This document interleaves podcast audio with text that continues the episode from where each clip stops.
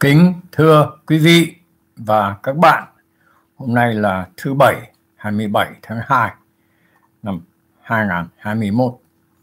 Giờ này đó là 7 giờ hơn buổi tối ở tại miền Tây của Hoa Kỳ.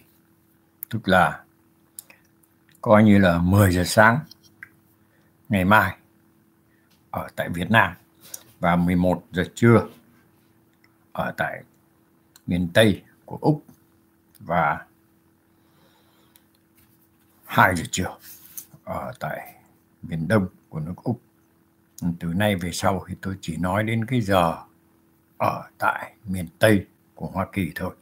Rồi quý vị và các bạn tự nhiên suy ra, sau khi đã bị gián đoạn từ Tết đến giờ vì một số những cái vấn đề nó cũng khá rắc rối, thì tôi tái xuất hiện với một cái khuôn khổ khác, nhưng mà cái nội dung là cái tinh thần đó, đó thì nó cũng giống như trước thôi.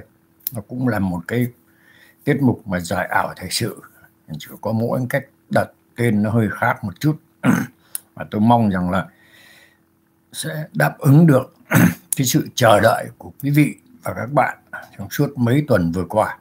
Nhiều người thì cứ nghĩ chắc là tại vì tôi đau yếu làm sao bị như vậy mà không biết là tôi bị những cái trục trặc về kỹ thuật mà tôi lại không có giỏi về điện toán thành ra tôi phải loay hoay. Khi tôi biết được nguyên nhân đó đó thì đi tìm giải pháp đó đó thì tôi cố gắng tôi đi học lấy tìm lấy.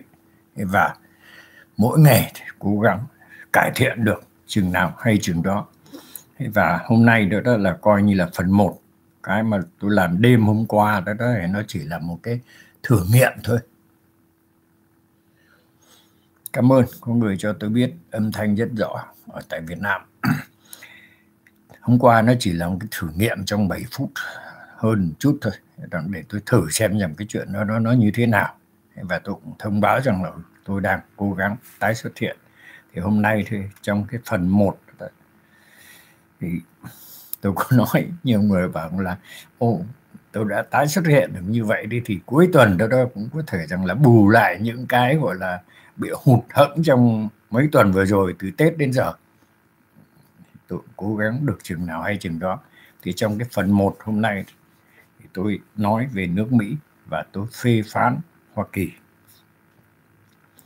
rằng là không biết địch mà cũng chẳng biết ta. Và tôi chấm than cái, tại vì cái điều đó nó hơi lạ.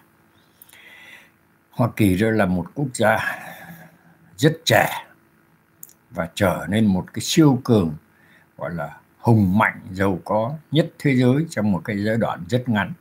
Nhưng mà cả cái kiến thức về lịch sử của họ đó đó nó có rất nhiều khoảng trống. Họ có mấy trăm năm thôi. Trong khi nhiều quốc gia hay là nhiều nền văn minh khác đó, đó họ đã có mấy ngàn năm.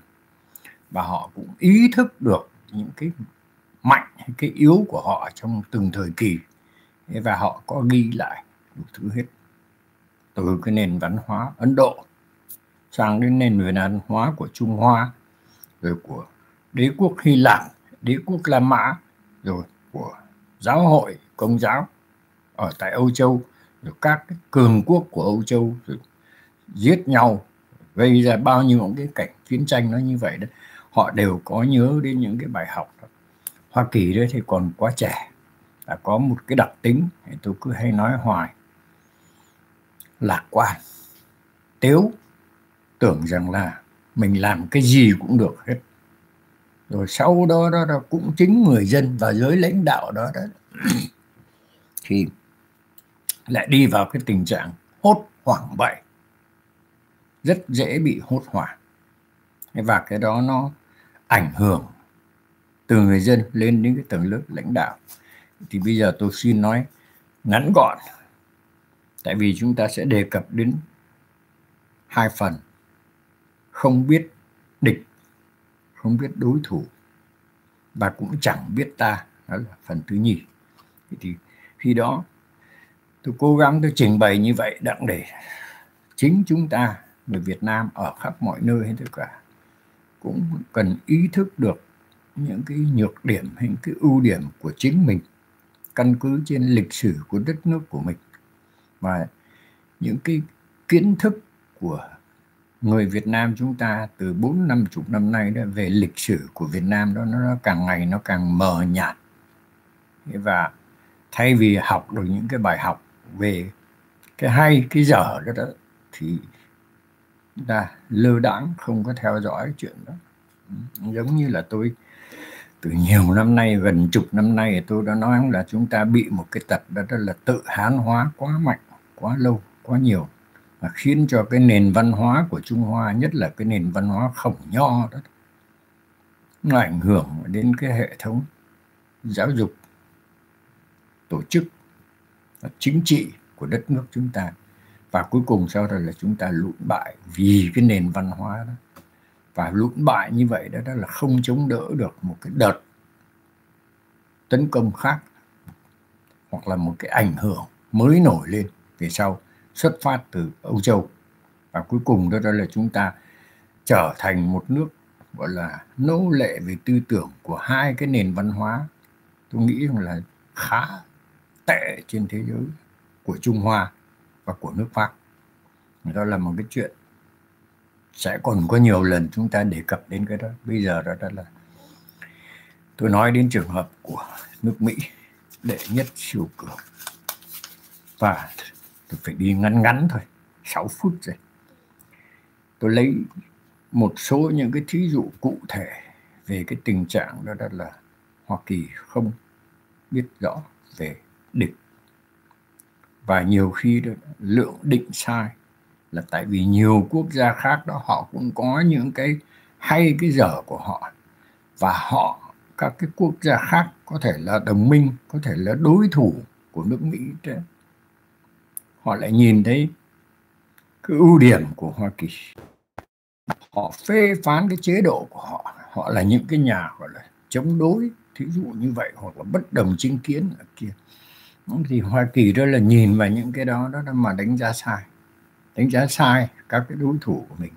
Thì tôi lấy một cái thí dụ đầu tiên hết đó.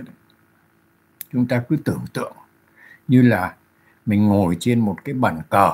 Mình, tôi lấy thí dụ là nước Mỹ đánh cờ với lại một hay là nhiều quốc gia khác. Mà không biết rằng là bên kia là đối thủ hay là đồng minh của mình đó, hay dở ra làm sao? Cái đó tôi cho rằng là nó là một vấn đề. Thí dụ đầu tiên hết.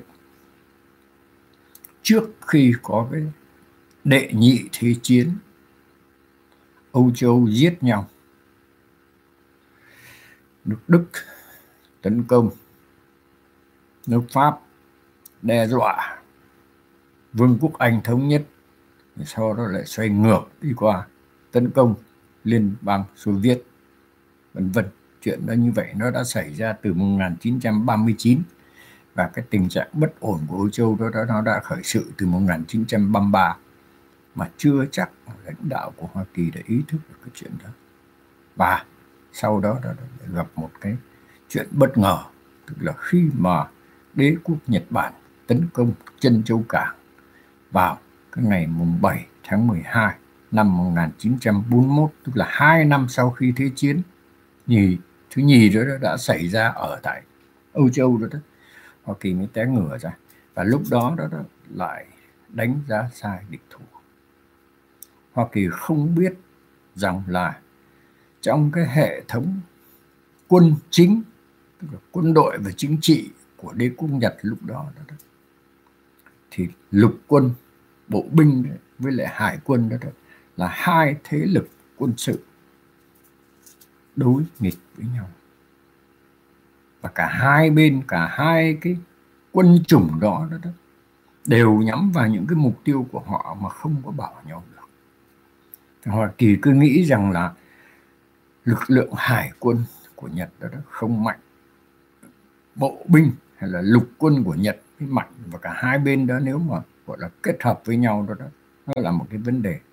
Vì vậy đó, đó khi mà lãnh đạo của nước Mỹ lúc đó ông tổng thống FDR Franklin Delano Roosevelt phong tỏa kinh tế của Nhật. Là tại vì e ngại cái đà bành trướng của Nhật Bản. Và khi mà phong tỏa kinh tế của Nhật đó, chặn đến 80% những cái nguồn nguyên nhiên vật liệu cho cái nền kinh tế của nước Nhật. Là một quốc gia quần đảo, có bốn đảo lớn, nhưng mà không được thiên nhiên ưu đãi, thiếu thốn đủ mọi thứ hết.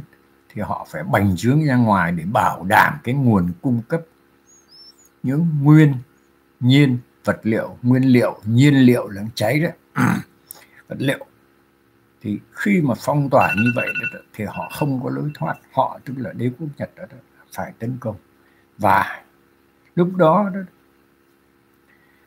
Hoa Kỳ tưởng rằng là hải quân với lại lục quân của Nhật là phải kết hợp với nhau. Và bao nhiêu những cái kế hoạch đối phó với Nhật đó đưa trên dựa trên cái giả thuyết đó, đó là cái sức mạnh giữa của hai cái quân chủng đó của nước Nhật đó, đó thực sự ra là nó không có. Tại vì họ đối nghịch với nhau. Và lúc đó họ càng bị ngạc nhiên nữa khi mà bị hải quân của Nhật mạnh hơn là họ tưởng tượng mở ra cái vụ tấn công chân châu cảng ở tại Hawaii thì nước Nhật mới té ngửa ra và lúc đó khi mà quyết định khai chiến với Nhật đó, thì lúc đó là cái sự kết hợp giữa đế quốc Nhật với lại Đức Quốc xã đó, đó. đó là một. Và Đức Quốc xã khai chiến với Hoa Kỳ và lúc đó Hoa Kỳ mới chính thức đi vào cái đệ nhị thế chiến.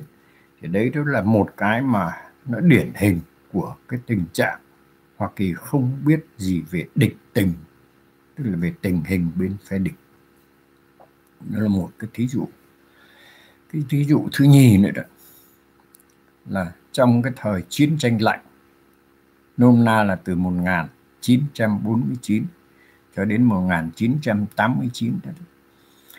thì Hoa Kỳ nhìn Liên bang Xô Viết hoặc là Liên Xô nếu mà mình nói tắt lại đó, đó như là một đối thủ và nhìn Liên Xô qua cái tấm gương giống như là y hệt như mình và vì vậy đó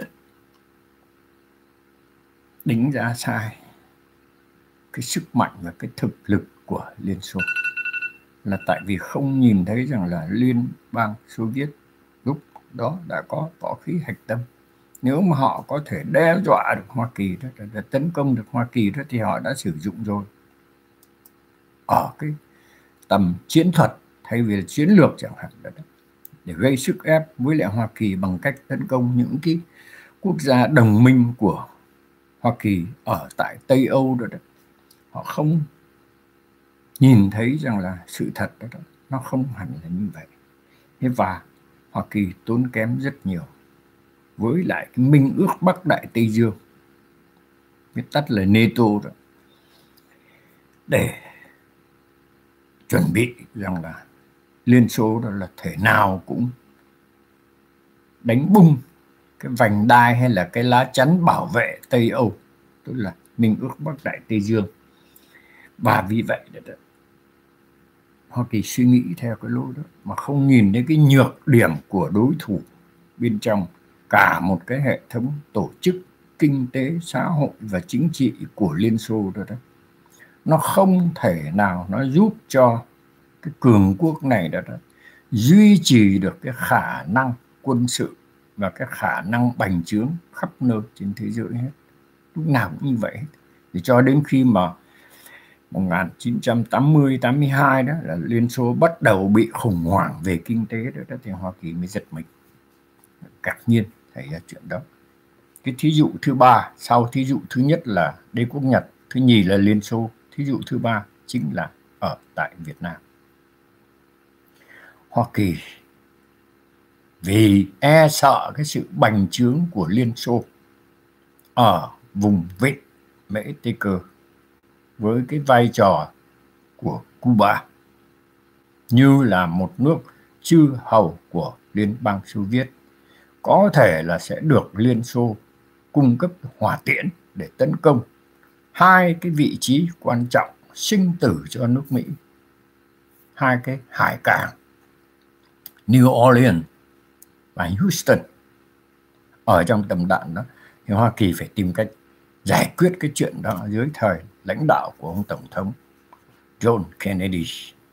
Và để chứng tỏ lúc đó, John Kennedy vừa mới đắc cử tổng thống năm 1960 lúc đó mới bảo là mình phải cho thấy rằng là mình không sợ liên bang xô viết, mình không sợ cái khối cộng sản trong cái trận cuộc chiến tranh lạnh đó đấy chọn một cái trận địa nó rất xa nước mỹ.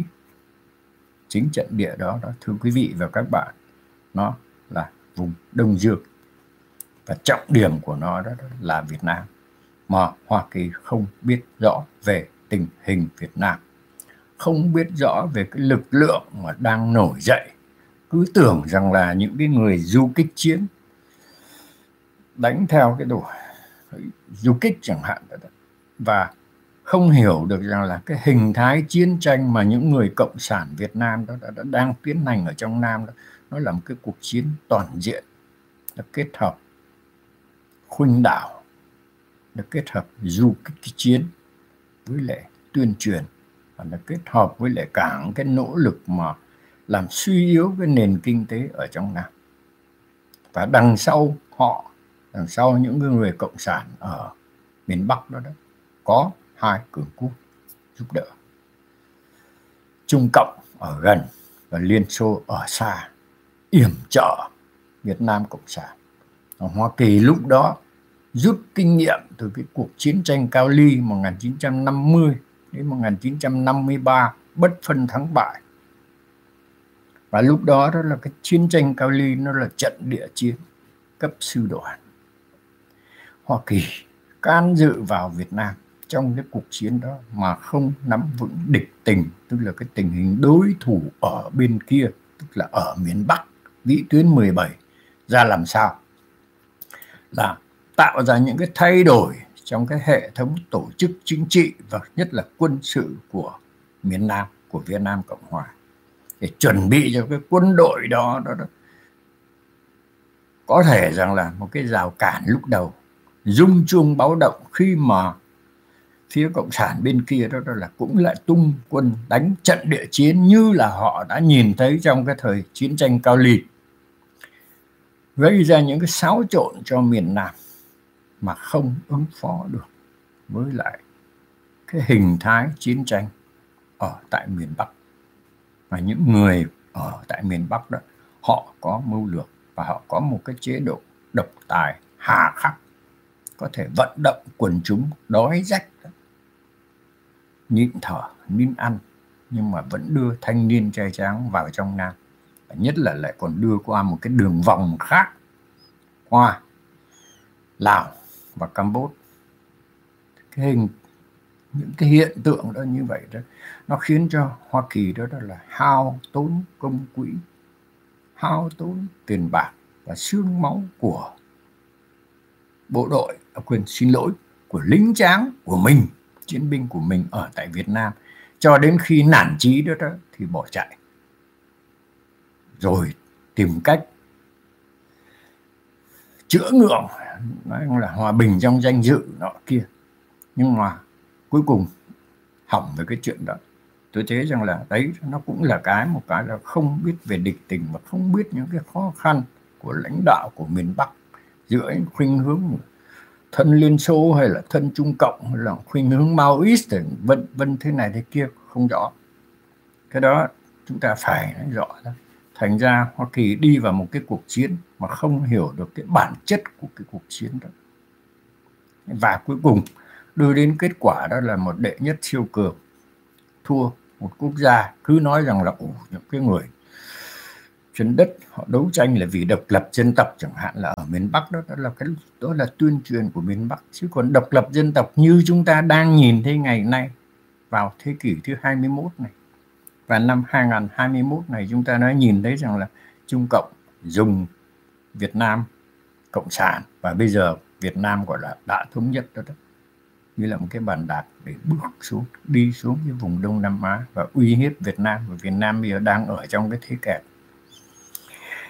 cái đó đó nó mới làm cho chúng ta nhìn thấy rằng là nước Mỹ đó, đó thực sự ra nó đó không rõ gì về địch tình hết tất cả. Và bây giờ đó đó nó cũng y hệt như vậy. Y hệt như là đối với trường hợp của đế quốc Nhật. Y hệt như đối với trường hợp của Liên bang Xô Viết. Thì chúng ta thấy có hiện tượng tương tự như vậy.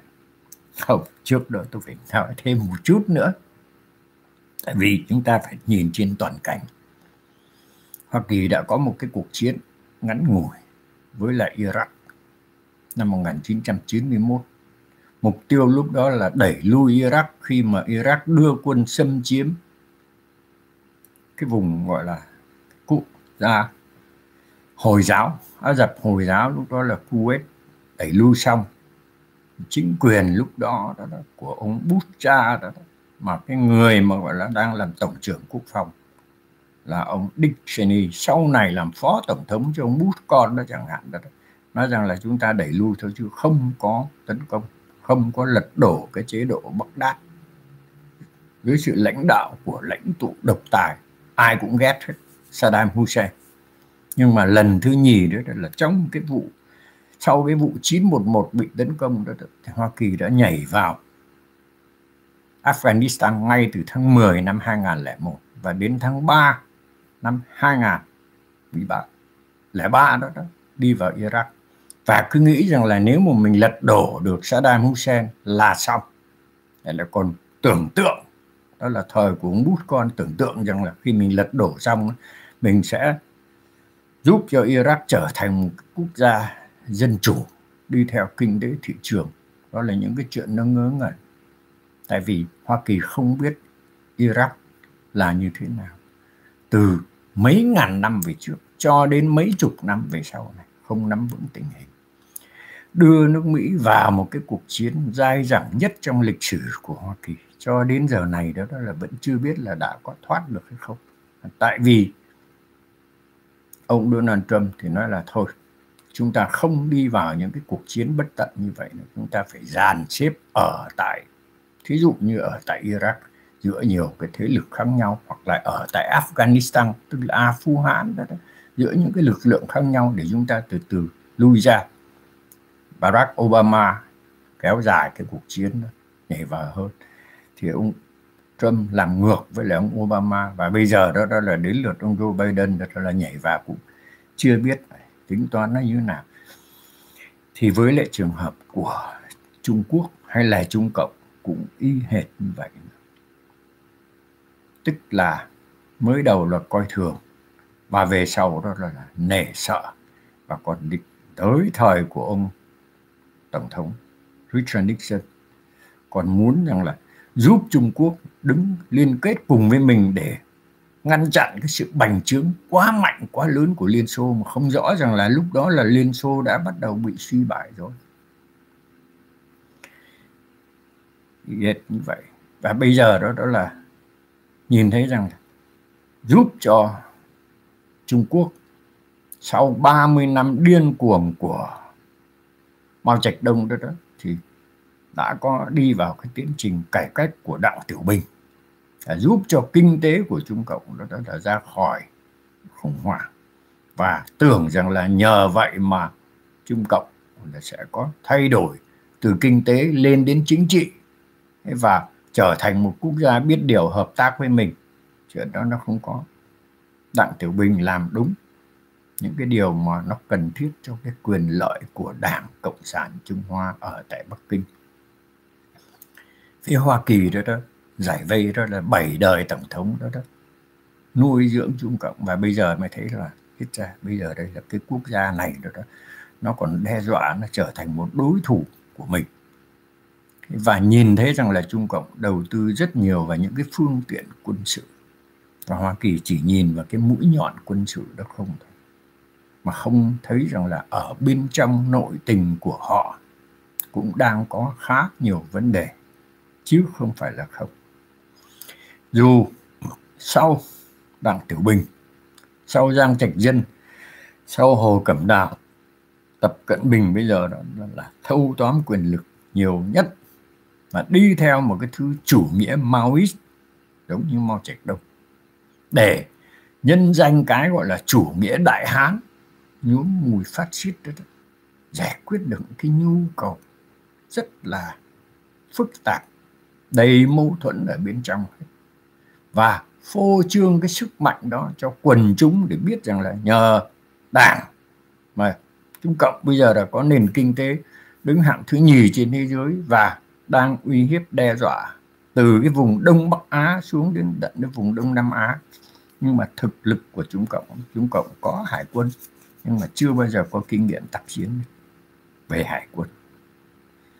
Và cái kinh nghiệm mà gọi là về bộ binh đó thì nó có. Năm 1979 khi mà Bắc Kinh tấn công sáu tỉnh miền Bắc của Việt Nam chúng ta họ bị giáp tay họ muốn cho Hà Nội một cái bài học, nhưng mà chính họ bị tổn thất rất nhiều. Họ chưa có những cái kinh nghiệm đó. Nhưng mà Hoa Kỳ, sau khi dồn sức nuôi dưỡng Trung Cộng trở thành một cái thế lực đó, thì bây giờ đó đó lại lại sợ rằng là cái thế lực đó đã có thể uy hiếp được mình. Thì cũng lại đánh giá sai đối thủ. Không nhìn thấy rằng là bên trong của Trung Cộng cũng có nhiều vấn đề, chứ không phải là không và cứ nghĩ rằng là bây giờ đó là cái hệ thống tổ chức của họ. Nó nhất quán thống nhất lãnh đạo ở trên nói cái gì đó là ở dưới nghe giám giáp hết tất cả. Thì cái đó nó là sức mạnh. Rồi suy nghĩ sai về cái chuyện đó. Thì tôi cho rằng là trong cái phần đầu đó hai mươi mấy phút đó, thì tôi nói đến những cái mà gọi là không nước Mỹ đó là không biết rõ về địch tình không biết rõ về đối thủ. Đó là chúng ta cần nhìn thấy như vậy. Và vì vậy đó là vì sự không biết rõ đó. Người ta cứ hay nói mù CIA của Mỹ rồi trung ương tình báo của Mỹ biết hết mọi chuyện trên thế giới, biết nhiều cái nhảm nhí, biết nhiều cái sai, đánh giá chật. Đối với người Việt Nam đó là đánh giá chật chật nhất là chính là cái cuộc chiến có ở tại Việt Nam có sự tham dự của Hoa Kỳ đi vào trong đó làm đảo lộn hết tất cả các trật tự và các khả năng chống cự của miền Nam của Việt Nam Cộng Hòa. Đệ nhất sang đến đệ nhị chẳng hạn thì còn dọc đường là còn can thiệp giết chết tổng thống Ngô Đình Diệm và bảo đệ là Ngô Đình Nhu chẳng hạn. Đó, đó là tức là Hoa Kỳ rất là tự gây ra vấn đề cho mình. Chẳng gây ra tốn kém đến cho quyền kinh tế của Hoa Kỳ bắt đầu kiệt quệ vì lạm phát vì cái cuộc chiến dài dẳng lâu dài ở tại Việt Nam. Thì năm 1971 đó, đó Hoa Kỳ mới bảo tìm cách giải quyết vấn đề kinh tế của mình và nghĩ đến một cái giải pháp để giải quyết cái cuộc chiến ở tại Việt Nam. Những cái chuyện đó nó đã xảy ra từ lâu. Thì tôi trong rằng là tôi cố gắng tôi mong rằng là quý vị và các bạn theo dõi cái chuyện này. Và tôi mong rằng là chương trình đó vẫn có. Nếu mà mình nghe đấy trong cái phần đầu nói chuyện hai mươi mấy phút đó, đó mà không hiểu không rõ ghi lại. Và có khi có thắc mắc không đồng ý cũng ghi lại. Đợi trong xong rồi đây thôi. Cái vấn đề thứ nhì là không biết ta tức là chính Hoa Kỳ cũng không rõ cái nội tình của nước Mỹ đó nó đã có những cái thay đổi từ, tính ra đó có thể nói rằng là từ năm chục năm nay do một số những cái tư tưởng hão huyền điên khùng xuất phát từ Âu Châu, chủ yếu là từ nước Pháp. Nó đã làm thay đổi cái lối suy nghĩ của giới trí thức, nhất là giáo chức của Hoa Kỳ từ mấy chục năm nay khiến cho hạo đạo tạo ra một cái thế hệ trẻ. Bây giờ đã trở thành trung niên rồi, mà không hiểu rõ gì. Thứ nhất, chủ nghĩa cộng sản. Không hiểu rõ gì về tình hình Âu Châu, và càng không hiểu rõ gì về cái chuyến đi sống. Và họ đặt ra những cái vấn đề nó làm đảo lộn trật tự và những cái giá trị tinh thần của nước Mỹ từ lâu. Và nó kết tinh đến ngày hôm nay nó đưa vào một cái vụ khủng hoảng như vậy. Tôi nghĩ rằng là cái đó nó có trong một cái kỳ khác thì tôi sẽ đề cập thẳng đến cái vấn đề đó. Nó xảy ra ở cho nước Mỹ, nội tình, xã hội, văn hóa, chính trị của nước Mỹ nó như thế nào? Hoa Kỳ không rõ cái chuyện đó. Và cứ nghĩ rằng là mình có một số những cái giá trị tinh thần phổ quát cả thế giới đều coi như là mẫu mực, cái đó sai rằng là kinh tế thị trường tự do về chính trị và những cái tôn trọng kỷ cương gia đình tôn trọng kỷ luật nhân cách thì mình sẽ có được một cái sức phát triển về kinh tế vững mạnh mà không nhìn thấy rõ ra rằng là những cái thay đổi đó đó, đó nó đã khiến cho Hoa Kỳ đầu tư ra ngoài tạo công ăn việc làm cho nhiều quốc gia khác quan trọng nhất là cho Trung Cộng tạo ra công an việc làm cho Trung Cộng mà làm cho công nhân thợ thuyền của nước Mỹ đó, mất việc làm. Đời sống xa sút. Trong lúc đó là những cái sự tiến hóa về thuật lý về khoa học kỹ thuật đó, đó nó làm thay đổi cả cái sự vận hành kinh tế. Và nó đưa đến một đám đại tổ hợp tài phiệt giàu có đó, đó quyền lợi của họ đó, đó họ nhìn thấy trong cái việc làm ăn với Trung Cộng. Và họ sẵn sàng giúp với Trung Cộng đó, đó. đầu tư vào Mỹ. Truyền bá những cái tư tưởng sai trái trong cái hệ thống giáo dục của nước Mỹ qua gần nửa triệu sinh viên của Trung Cộng. Và nó làm thay đổi cái trật tự của nước Mỹ mà lãnh đạo của nước Mỹ không thấy cho đến khi có một người thấy mà là không giải thích được cho nó minh bạch rõ ràng đó đó. Gần như là gây chiến chửi bới với mọi người, tất cả chính là ông Donald Trump. Và bây giờ đó là hậu quả đó.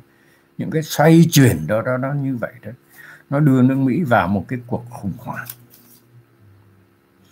Sau khi đi vào một cái cuộc chiến bất tận dưới thời ông bút con rồi đến lượt ông Barack Obama, tức là hai nhiệm kỳ của ông Bush 8 năm. Hai nhiệm kỳ của ông Obama cũng 8 năm. Đi vào một cái trận chiến mà không hiểu gì cả. Xong rồi đó đó là đời ông Obama lại còn nhảy vào Libya, rồi lại nhảy vào can thiệp vào Syria. Và bây giờ đó đó thì ông Joe Biden đang tái diễn cái sai lầm của ông Barack Obama mà không nhìn thấy rằng là trong nội tình xã hội của mình đó, nó có những cái thay đổi cái trật tự của gia đình kỷ cương của gia đình đó, đó nó hỏng. Rồi nó lại còn bị cái tai họa nó xảy ra cách đây đúng hơn một năm đó là cái trận đại dịch xuất phát từ Vũ Hán. Hơn một năm sau rồi đó đó vẫn còn bán tín bán nghi không biết rằng là cái đó nó là một cái tai nạn xảy ra ở tại Trung Cộng hay là nó là một cái âm mưu của Trung Cộng đó, đó là dùng vi khuẩn như là một cái thứ võ khí hiện đại hơn để tấn công nước Mỹ chẳng hạn. Những cái chuyện đó, đó cho đến giờ này khuynh hướng bảo thủ thì coi rằng là cái đó đó đó nó là một cái tội ác của Trung Cộng là tại vì họ biết nhưng mà họ che giấu cái sự thật đó rồi cuối cùng sao làm cho cả thế giới bị khủng hoảng? Vẫn chưa thống nhất được cái ý kiến đó. Trong lúc đó là nội tình chính trị của nước Mỹ đó là hai bên cãi lộ lẫn nhau. Và lưu manh nhất là, là Joe Biden khi nói rằng ồ chính quyền trước Donald Trump không có thuốc chủng ngừa thứ gì cả. Giờ cái đó nó cũng lại là một cái chuyện lưu manh của giới làm chính trị.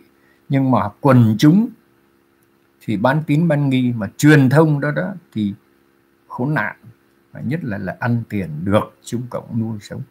Đưa ra những cái dữ kiện sai lạc về cái nội tình của nước Mỹ đó. Rồi còn đưa thêm một cái chuyện này, tức là một cái vụ khủng hoảng về văn hóa ở tại nước Mỹ. Hôm 25 vừa rồi đó, đó Hạ viện của Hoa Kỳ ký một cái đạo luật.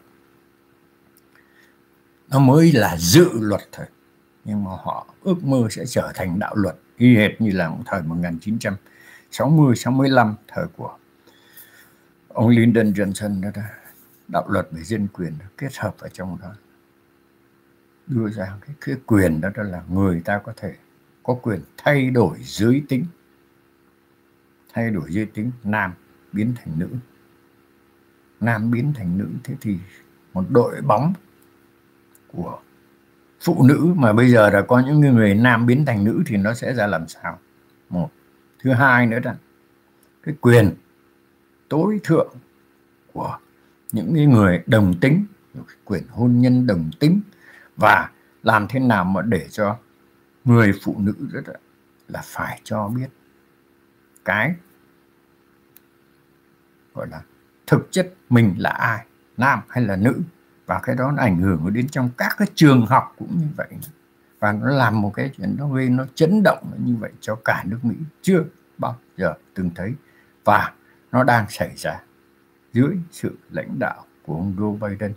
Tức là nước Mỹ loay hoay nghĩ rằng là đang phải đối phó với lại một cái cường quốc đang là đối thủ của mình ở trên nhiều trận tuyến thương mại, kinh tế rồi quân sự ở khu vực Tây Thái Bình Dương tức là Trung Cộng đã phải đối phó với chuyện đó như vậy. Bây giờ mới thấy rằng của Trung Cộng nó ảnh hưởng đến cái hệ thống chính trị, hệ thống kinh tế và kể cả hệ thống giáo dục của nước Mỹ.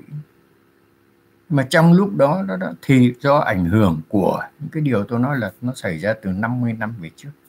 Tự nhiên thành phần gọi là cấp tiến, tiến bộ, tiên tiến nhất mà người ta gọi bây giờ đó, đó là gọi là tân tả neoliberal nhiều người Việt Nam không rõ cứ tưởng liberal là tự do các quốc gia dân chủ trên thế giới đó, đó cái chữ liberal hay là cái đảng liberal của họ đó, đó là cái đảng thuộc khuynh hướng trung hữu bảo thủ.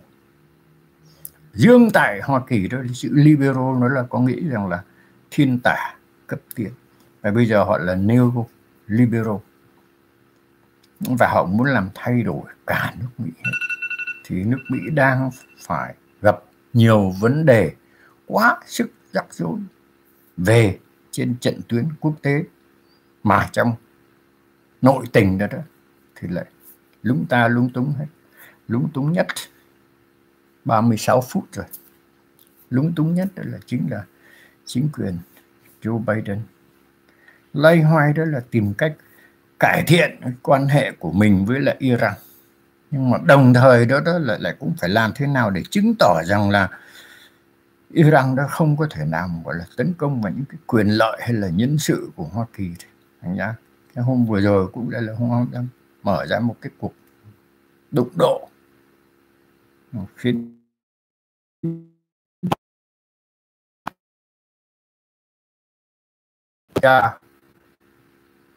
và Iraq à, để tấn công vào những cái lực lượng dân quân của Iran rồi trong cái mâu thuẫn giữa Iran với lại Saudi Arabia chẳng hạn đó, đó thì lại thiên về phía Iran. Và đả kích Saudi Arabia đó, đó là vi phạm nhân quyền là chuyện ngớ ngẩn. Iran vi phạm nhân quyền còn nhiều hơn nữa chuyện quan trọng hơn nữa đó. Hoa Kỳ cũng không nắm vững nội tình của Iran. Đang muốn thay đổi chuyện đó. Iran có mơ ước chế tạo võ khí hạch tâm nhưng mà cái đó 5 năm 7 năm 10 năm nữa cũng được. Quan trọng nhất đó là họ đang bị áp lực về kinh tế ở bên ngoài. Đời sống xa sút và trong nội tình của họ đó những cái thành phần ôn hòa đang muốn mở ra.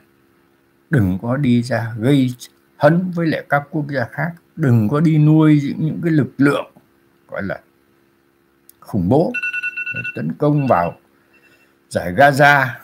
Ở xứ Israel tấn công vào Lebanon ở phía bắc của xứ Israel. Rồi lại còn lực lượng Houthi trong cái cuộc nội chiến là tại Yemen chẳng hạn. Đó, là những cái mâu thuẫn đó, đó, đó. Nó làm cho nội tình của Iran bây giờ đó, đó đang gặp khó khăn. Nền kinh tế sa sút thức ăn không có giá cả gia tăng lạm phát về thực phẩm lên đến 70% chẳng hạn thì nội tình của xứ Iran bây giờ đó, đó cũng đang có những cái mầm mống khủng hoảng.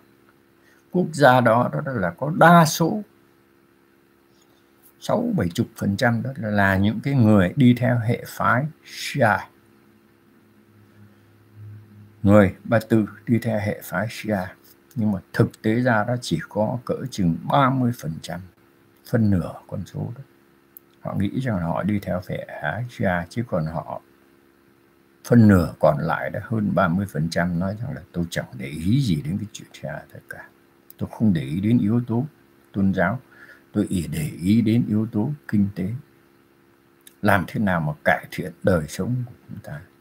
Và tôi thấy cũng không có cái lý do gì mà người dân thì đói khổ lãnh đạo thì đó là đưa súng đạn yểm trợ những cái lực lượng khủng bố đó đặng để chứng tỏ ảnh hưởng của mình trên toàn cầu như vậy. Thành ra cái ưu tiên của Iran bây giờ đó không phải là chế tạo võ khí hạch tâm. Ưu tiên của Iran bây giờ đó là làm sao mà tìm được cái giải pháp mà tương đối nó ôn hòa đối với lại quốc tế. Qua các nước Âu Châu đầu tiên tất cả. Thứ nhìn đó là đối với lại trường hợp của Hoa Kỳ dưới sự lãnh đạo của Joe Biden giải quyết được cái đó, đó, đó để chế độ có thể tồn tại được sau khi đã lên lãnh đạo từ cái cuộc cách mạng Hồi giáo năm 1979 cho đến nay. Bây giờ đó là chế độ nó đang bị dung chuyển. Thành ra có thể rằng là biểu diễn sức mạnh của mình đó là tấn công Saudi Arabia và Saudi Arabia đó, đó là đang xa sút cái số đầu tư về quân sự đó, đó là nó càng ngày càng giảm. Cái lực lượng quân sự của Saudi Arabia đó nó không cân xứng với lại cái khả năng kinh tế của họ và họ cũng đang muốn cải tổ. Đặng để không còn là một quốc gia quá lệ thuộc vào dầu thô và khí đốt nhất là dầu thô. Họ đang muốn cải sửa như vậy.